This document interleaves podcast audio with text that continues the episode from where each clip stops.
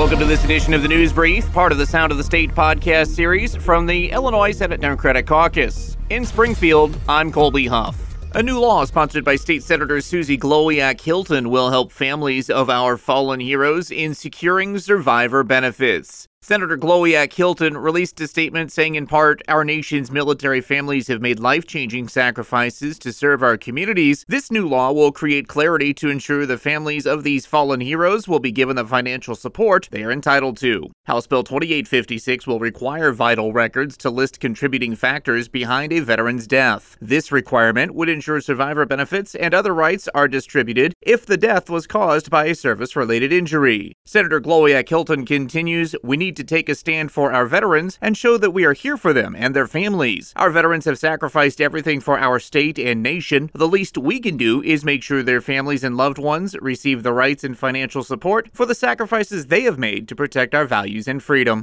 Motorcycles can now be equipped with forward facing turn signals and driving lights under a measure spearheaded by State Senator Doris Turner that was signed into law on Friday. Senator Turner of Springfield said in part, drivers need to be aware of what's going on around them. Motorcyclists aren't always easy to see on the road, so we need to make sure they have all the tools they need to be safe and visible. The new law allows a motorcycle to be equipped with two forward facing electric turn signals that emit a white or amber light. Two driving lights can be added that display a steady white or amber light in addition to the already required headlamps. Lastly, the law allows a motorcycle to be equipped with red light auxiliary lighting to use while braking. Senator Turner's law seeks to provide clarity regarding new standard lighting on the front of motorcycles by increasing the visibility of a motorcycle and providing a clear indication of what the motorcycle is doing, similar to a vehicle. Senator Turner continues this is a win for all drivers. Now, motorcyclists can have the lights and indicators they need to show others on the road where they are. Senate Bill 896 takes effect January 1st.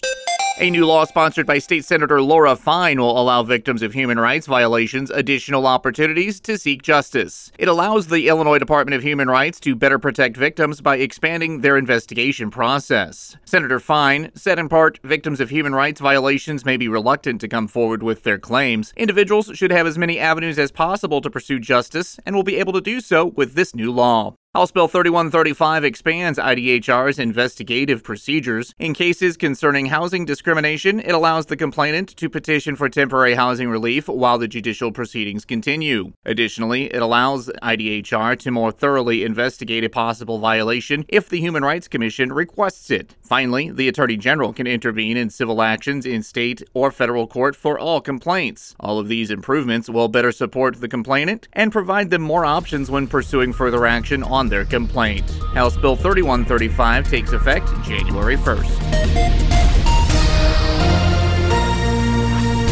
For more on these stories and others, visit IllinoisSenateDemocrats.com, where you can sign up to receive our weekly Majority Report email newsletter. As a reminder, our Sound of the State podcast series, featuring in depth conversations with members of the Illinois Senate Democratic Caucus on a variety of subjects, can be heard wherever you get your audio, including Apple Podcasts, Spotify, Spreaker, the iHeartRadio app, the Audacy app, and more. To find our podcasts, search Illinois Senate Democratic Caucus on your platform of choice.